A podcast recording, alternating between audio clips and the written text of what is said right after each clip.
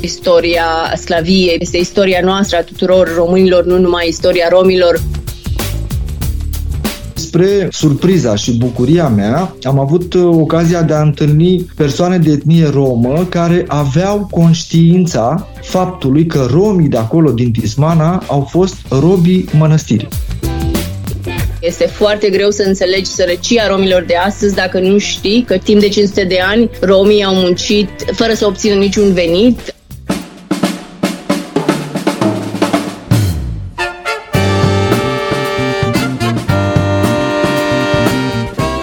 Timpul prezent cu Adela Greceanu și Matei Martin.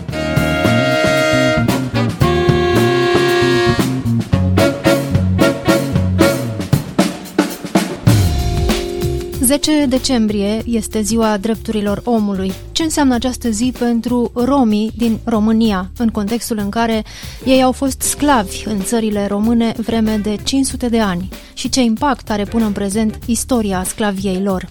Bine v-am găsit, noi suntem Adela Greceanu și Matei Martin și invitata noastră în prima parte a emisiunii este Magda Matache, directoarea programului de studii rome de la Harvard și activistă pentru drepturile romilor. Bun venit la Radio România Cultural! Bună ziua și mulțumesc tare mult pentru invitație!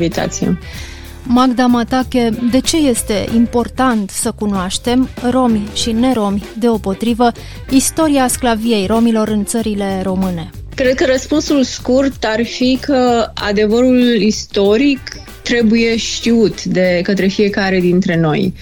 Însă aș elabora un pic uh, răspunsul meu și aș spune că poate că în mod normal, gândindu-ne abstract, știm că știința este importantă, că adevărul istoric contează și că fiecare dintre noi trebuie să aibă acces la astfel de informații. În contextul sclaviei și al istoriei romilor în România, Aș spune că de foarte multă vreme romii simt că nu își cunosc pe de o parte istoria, iar în egală măsură că istoria romilor este în permanență ascunsă în spațiul românesc.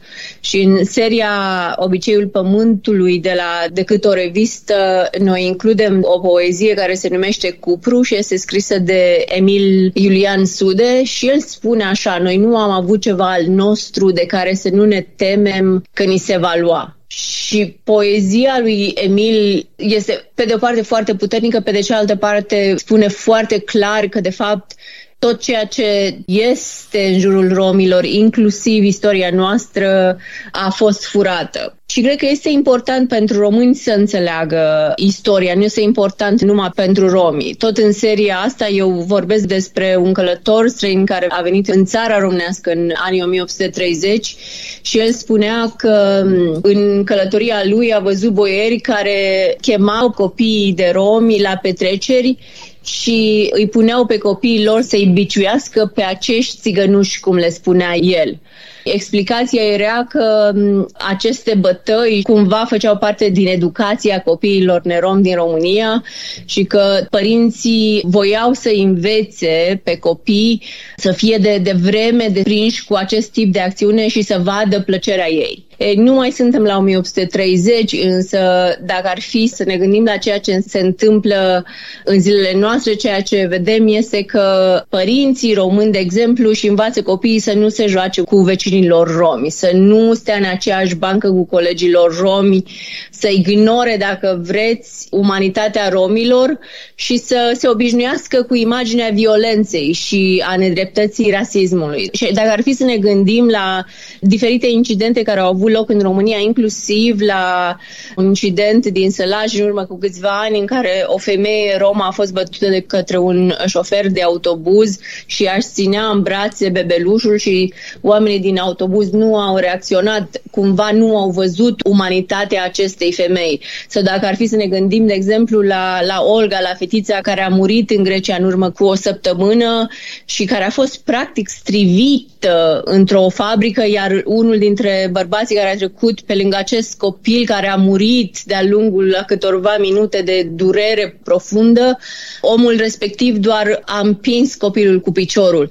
Deci cumva trebuie să învățăm despre rom și despre istoria sclaviei pentru că este important să vedem umanitatea romilor, să înțelegem că romii sunt oameni la fel ca și ceilalți români și să putem să fim drepți, să fim corecți în relație cu romii, pentru că în cele din urmă modul în care ne raportăm la rom reflectă practic și valorile și spiritul societății românești. Magda Matache, există astăzi istorici preocupați de această poveste, de această istorie a sclaviei? În ultimii 30 de ani au fost câțiva istorici, începând cu istoricul Viorel Achim și apoi Petre Petcuț și alții, dar și sociologi, cum este Adrian Furtună și antropologi, mă gândesc acum la Delia Grigore, care au început să scrie despre istoria romilor și mai mult să se uite în arhivele din România și să înțeleagă mai bine povestea sclaviei, care de multe ori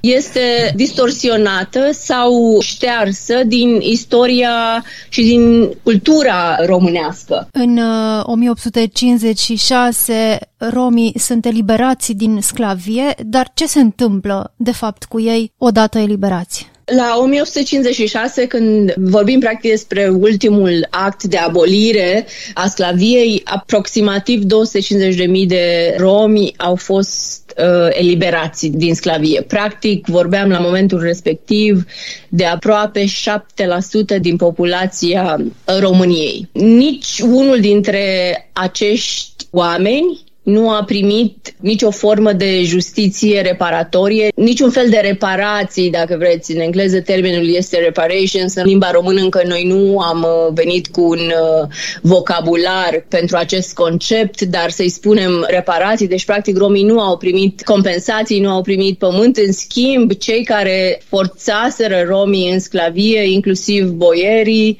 au primit despăgubiri pentru a fi de acord să lase romii liberi. Însă, cumva, deși sclavia a încetat în 1856, din punct de vedere legal, la nivelul relațiilor dintre oameni, dar și la nivelul societății. Nu putem vorbi despre o încetare abruptă a acestui sistem de opresiune care a durat aproape 500 de ani în acest uh, spațiu. Și erau foarte multe interese, pentru că atunci când vorbim despre rasism, dacă ar fi să ne gândim la rasism ca la un sistem de opresiune, la o mașinărie de opresiune, atunci trebuie să știm că există de fiecare dată un interes și nu este tot timpul un interes economic, dar poate să fie și un interes politic sau un interes social în a menține această dinamică de putere dintre cei opresați și opresori.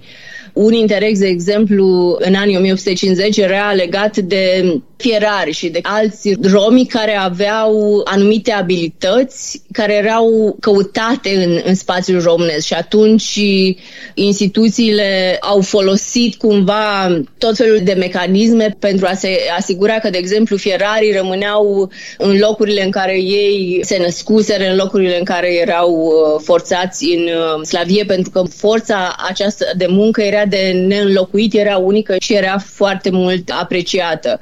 În Însă dacă ar fi să ne gândim la, la perioada sclaviei și la ceea ce au însemnat deceniile de după, de exemplu, la începutul anilor 1900, străbunicii mei care s-au căsătorit în satul în care eu m-am născut erau ștampilați, dacă vreți, aveau această ștampilă a sclaviei în actul de căsătorie. Practic ei erau numiți români emancipați la 1900 ceea ce înseamnă că erau foști sclavi, deși ei nu s-au născut în sclavie, părinții lor se născuseră în sclavie, însă în anumite documente și în anumite zone ale țării s-a menținut ideea asta de sclavie și această dinamică de putere pentru o perioadă destul de îndelungată. Însă vedem și astăzi repercursiunile sclaviei în diferite forme și, din păcate, faptul că România și românii nu vorbesc despre istoria sclaviei, pentru că este istoria noastră a tuturor românilor, nu numai istoria romilor, cumva ne îndepărtează de injustiția pe care romii continuă să o trăiască, pentru că este foarte greu să vezi injustiția dacă nu știi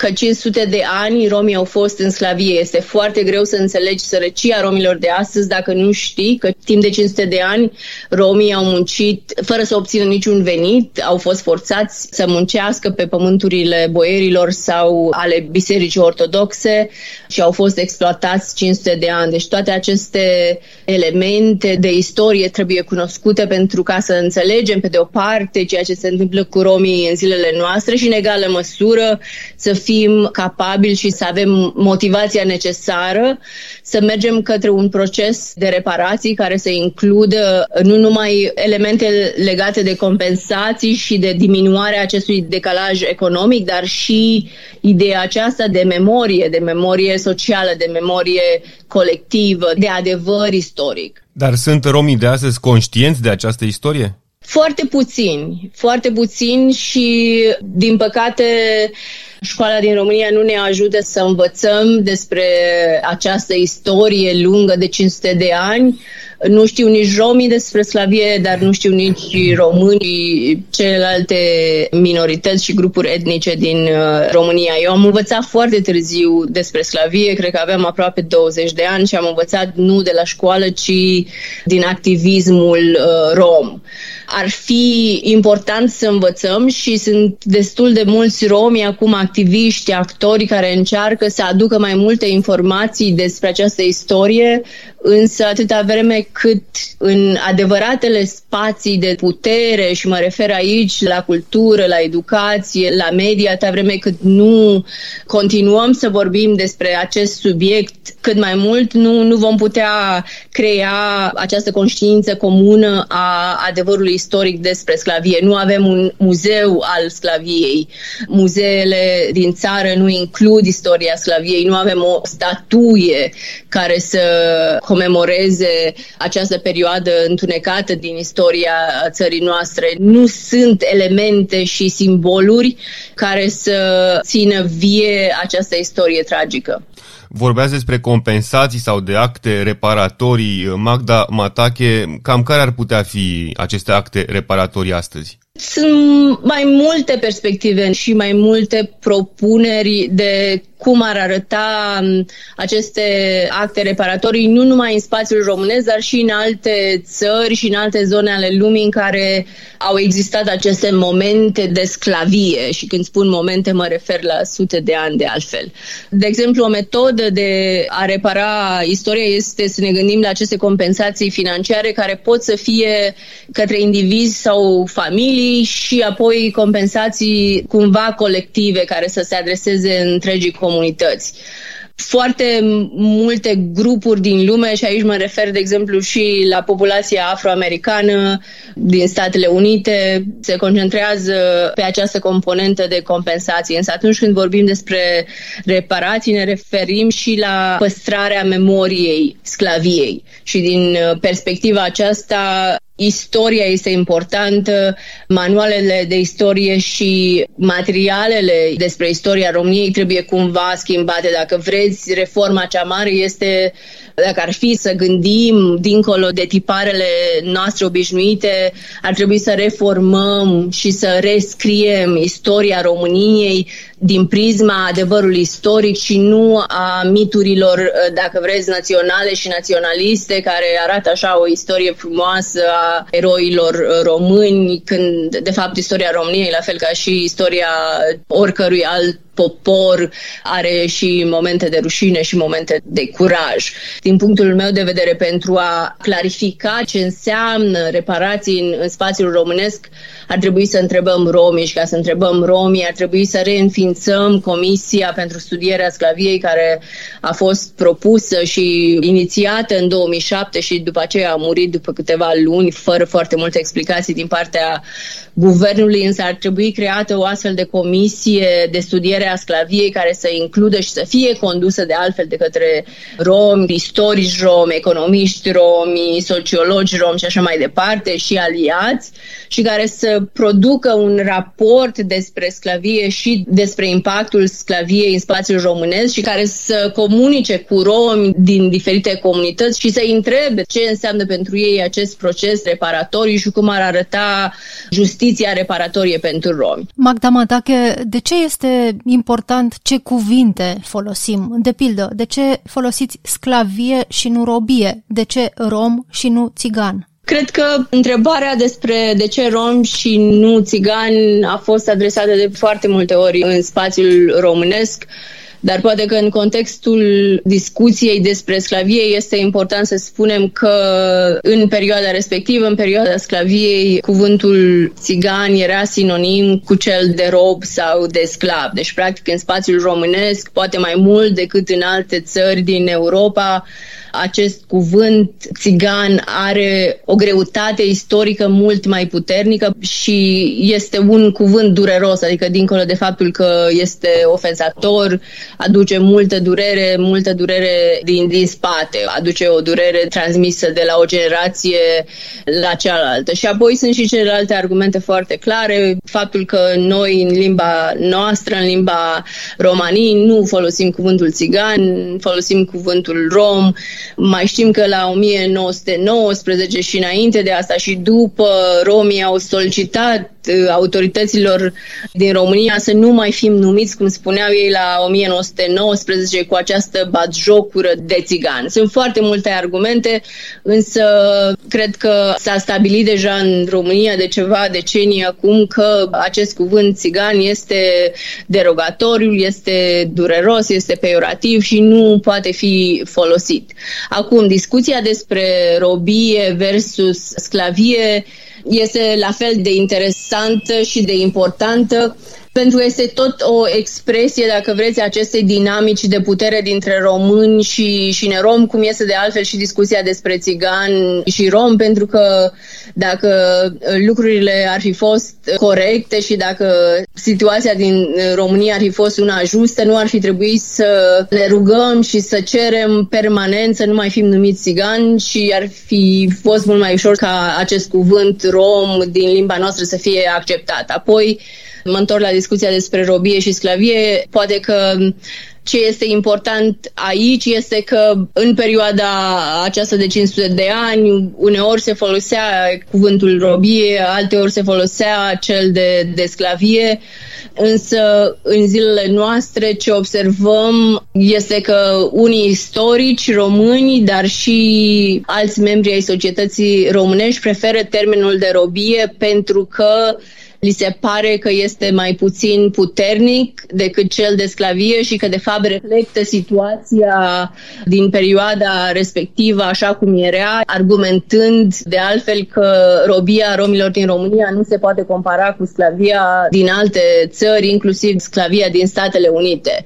Și cumva argumentul este că statutul robilor era mai aproape de cel al iobagilor sau șerbilor decât al sclavilor din Statele Statele Unite. Realitatea este că diferența dintre sclavii romi și iobagi era că romii nu erau oameni. Romii erau obiecte, erau proprietate, așa cum erau și afroamericanii în, în Statele Unite.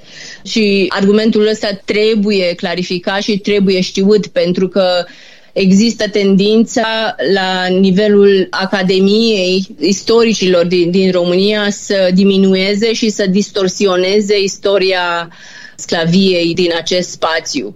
Cezara David povestește mai mult despre diferența dintre robie și slăvie într-un articol pe care noi l-am inclus uh, în această serie Obiceiul Pământului și a se uită și la definiția din uh, Dex, definiția pentru robie și apoi definiția pentru sclavie sau sclav și arată niște diferențe foarte evidente în acest sens. Ea spune că, de exemplu, atunci când uh, în Dex ne uităm la definiția robiei, nu sunt menționați romii, deși această definiție tradiție este foarte clar legată de istoria României. Iar uh, pentru robie, sinonimul sclavie nu există în Dex, însă atunci când este definită sclavia, este adus uh, cuvântul robie ca sinonim. Toate discuțiile acestea despre vocabular par nuanțe sau par lipsite de importanță, mai ales atunci când ne gândim aceste cuvinte în relație cu justițiile și violența împotriva romilor, care sunt foarte evidente și foarte prezente în spațiul românesc. Însă și cuvintele pe care le folosim și modul în care distorsionăm această istorie a sclaviei sunt parte din acest mecanism al rasismului antiromi care are foarte multe laturi. Unele sunt foarte vizibile, așa cum este discriminarea, dar atunci când vorbim despre rasism, vedem și nuanțe care sunt foarte greu de văzut cu ochiul liber. Iar cuvintele și modul în care istoria este spusă și transmisă de la o generație la alta fac parte din acest mecanism al rasismului care nu este inocent. Există un beneficiu pentru români atunci când România refuză să spună adevărul istoric sau atunci când istoricii refuză să folosească termenul pe care la nivel global îl folosesc toate țările, respectiv uh, sclavie. Deci lucrurile acestea nu sunt întâmplătoare, cum spun de altfel în articolul din Obiceiul Pământului, faptul că nu vorbim despre exterminare face parte din actul de exterminare în sine și citez acolo un autor și cumva aduc discuția în relație cu sclavia romilor, pentru că faptul că nu vorbim despre sclavie înseamnă și faptul că nu acceptăm că injustițiile împotriva romilor sunt uh, prezente, că există și nu acceptăm că rasismul anti-rom este o realitate. Magda Matache, mulțumim tare mult uh, pentru interviu și îi invităm pe ascultătorii noștri să caute decât o revistă, cel mai recent uh, număr al publicației, unde vor găsi un amplu dosar despre sclavia romilor. Mulțumesc tare mult pentru invitație. Stăm acum de vorbă cu sociologul Adrian Nicolae Furtună, consilier în cadrul Departamentului de Documentare și Cercetare al Centrului Național de Cultură a Romilor Romano Cher. Bun venit la Radio România Cultural! Bună seara, vă mulțumesc foarte mult! Studiați istoria sclaviei romilor, un domeniu încă prea puțin uh, explorat în România, o istorie despre care se vorbește prea puțin, deși a durat 500 de ani și a marcat uh, destinul romilor până în prezent. De unde ați început munca de cercetare, domnule Furtună? Munca de cercetare am început-o pe teren. Nu sunt uh, istoric, așa cum ați menționat, sunt sociolog, așadar pentru mine terenul are o mare însemnătate și munca de cercetare am început-o cu locurile memoriei care fac trimitere la robia sau sclavia romilor. Și primul uh, loc pe care l-am uh, documentat este localitatea Tismana, localitatea unde, de fapt, sunt și atestați pentru prima oară romii în spațiu românesc, la 1385, ca având statutul de robi. Și ce ați găsit uh, acolo la Tismana? Ați dat de documente care să vorbească despre sclavia romilor? Bineînțeles, sunt uh, destule documente de arhivă care vorbesc despre sclavia romilor uh, de la Tismana și nu numai, dar uh, din uh, cercetarea mea doctorală, ceea ce am găsit la Tismana este foarte important pentru că face legătura cu prezentul. Așadar, uh, am avut ocazia de a realiza o serie de interviuri cu persoane din comunitatea de romi de la Tismana și am putut afla o serie de lucruri foarte interesante și anume prima provocare pe care trebuia să, să o întâmpin era aceea că eu îmi doream să găsesc uh, urme ale robiei la nivel de mental colectiv la mai mult de 165 de ani de la abolirea robiei romilor.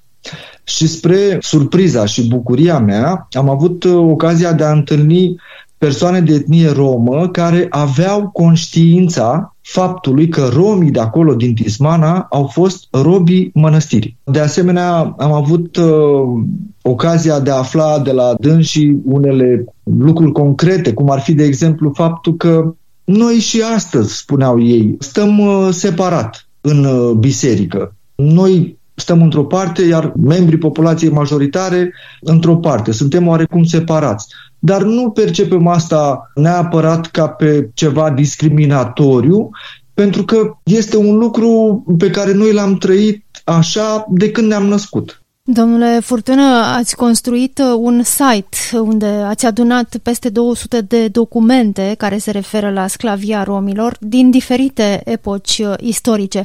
Ce aflăm din aceste înscrisuri juridice, majoritatea dintre ele? Am uh, construit la Centrul Național de Cultura Romilor o bază de date online cu documente de arhivă.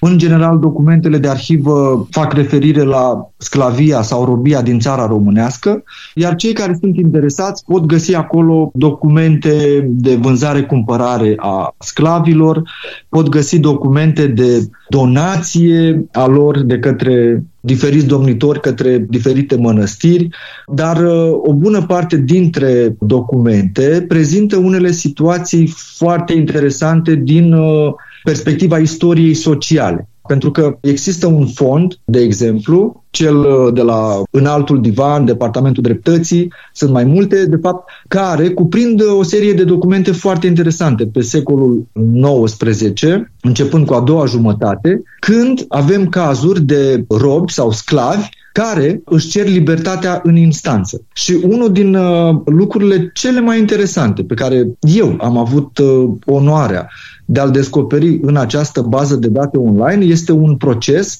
al unei uh, sclave, Ioana Tinculeasa, care s-a luptat în uh, instanță cu familia de boieri Brăi Loiu mai mult de 10 ani. Așadar, uh, am descoperit un dosar care cuprinde mai mult de 30 de file cu procesul acestei Ioana Tinculeasa, care era o roabă domnească și care era stăpânită în mod abuziv de către familia de boieri Brăiloiu. Și ceea ce este interesant uh, este că parcursul acestui uh, caz este foarte asemănător cu ceea ce ne-am putea imagina în uh, ziua de azi, în sensul că prima instanță locală o declară pe Ioana ca fiind roabă, ea face recurs către curtea apelativă, cazul se rejudecă, uh, ea câștigă, este declarată liberă, boierii fac recurs, iar cazul ajunge la înaltul divan, unde, după o perioadă foarte lungă, de v-am spus, procesul durează aproape 10 ani,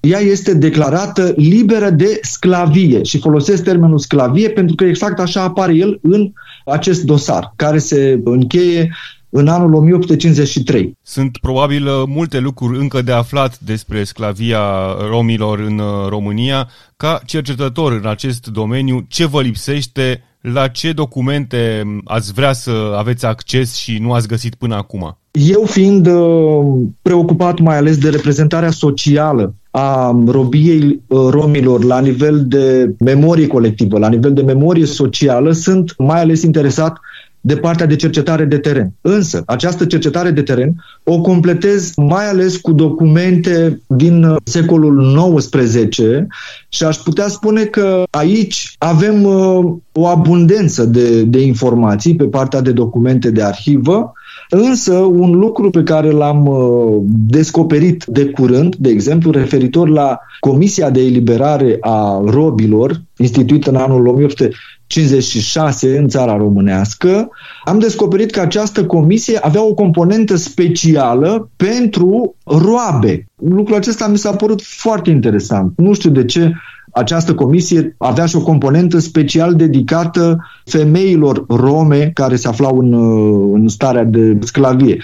Sunt uh, foarte multe domenii care pot fi acoperite cu documente de arhivă, însă, uh, așa cum spuneam, pe secolul XIX, care este secolul în care sclavii romi sunt eliberați, cred că mai putem veni cu foarte multe informații referitoare la modul în care a fost abolită sclavia, mai putem veni cu informații uh, referitoare la modul în care boierii au fost despăgubiți pentru eliberarea robilor lor, pentru că și acesta este un uh, aspect uh, interesant cel puțin pe partea de memorie. Ca sociolog, ca cercetător de teren, găsiți interlocutori disponibili să, să vă povestească? Da, bineînțeles. Oamenii în teren sunt uh, foarte bucuroși în a discuta despre uh, acest uh, subiect pentru că este parte din identitatea lor și aș vrea să vă mărturisesc foarte pe scurt ultima experiență pe care am avut-o într-o comunitate de romi,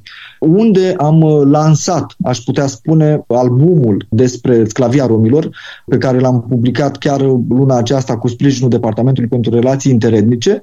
Este un album de istorie socială. Sunt documente de arhivă care fac referire la robie, dar sunt și poezii, ca cele scrise de Cezar Boliac, care fac referire la robie, ca de exemplu Fata de boier și Fata de țigan. Sunt piese de teatru, cum ar fi piesa de teatru Țiganii, scrisă de Gheorghe Asache la 1855 pentru a celebra dezrobirea țiganilor, folosesc termenul documente, și astfel de documente îi ajută pe oameni în a-și construi, practic, identitatea, pentru că există o mare lipsă de informații în rândul romilor și nu numai, pentru că mulți dintre ei se întreabă, noi de ce nu mai știm limba romanii, de exemplu? Sau noi, comunitatea noastră, de ce se află oarecum separată de restul uh, satului, de exemplu. Și atunci când le oferi informații de genul, știți că au existat sălașe de robi, acestea erau oarecum la marginea localității. Sau uh, noi fiind uh, robi sau sclavi, cu cât eram mai aproape de mănăstire sau de conacul boieresc, cu atât șansele ca noi să mai vorbim limba romanii erau mai reduse. Și atunci acesta este și cazul dumneavoastră, le spuneam eu. Și astfel de informații îi ajutau să-și înțeleagă propria identitate și totodată să-și o accepte. Adrian Nicolae Furtună, vă mulțumim pentru interviu. Noi suntem Adela Greceanu și Matei Martin. Ne găsiți și pe platformele de podcast. Abonați-vă la timpul prezent pe Apple Podcasts, Google Podcasts și Spotify. Cu bine, pe curând! thank you